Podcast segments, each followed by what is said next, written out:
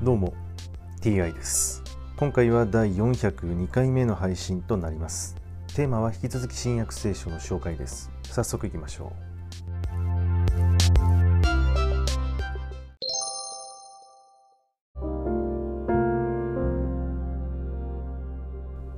新約聖書第401回。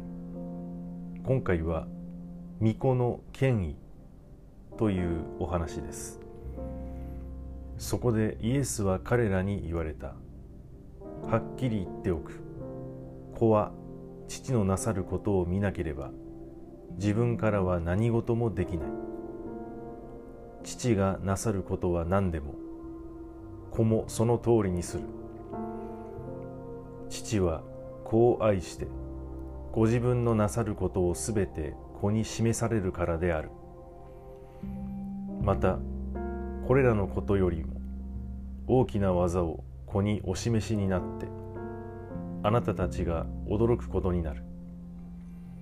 すなわち父が死者を復活させて命をお与えになるように子も与えたいと思う者に命を与える。また父は誰をも裁かず裁きは一切子に任せておられる。すべての人が父を敬うように子をも敬うようになるためである。子を敬わない者は子をお使わしになった父をも敬わない。はっきり言っておく。私の言葉を聞いて私をお使わしになった方を信じる者は永遠の命を得また裁かれることなく死から命へと移っている。はっきり言っておく。死んだ者が神の子の声を聞く時が来る。今やその時である。その声を聞いた者は生きる。父はご自身のうちに命を持っておられるように子にも自分のうちに命を持つようにしてくださったからである。また裁きを行う権能を子にお与えになった。子は人の子だからである。驚いてはならない。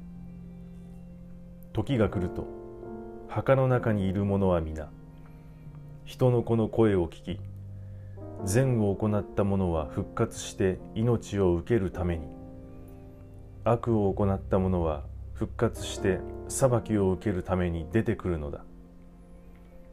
私は自分では何もできない。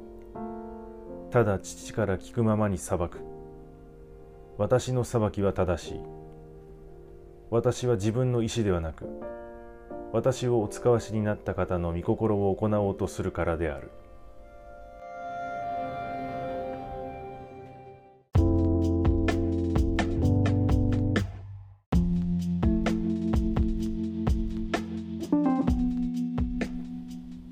父は誰をも裁かず裁きは一切子に任せておられる。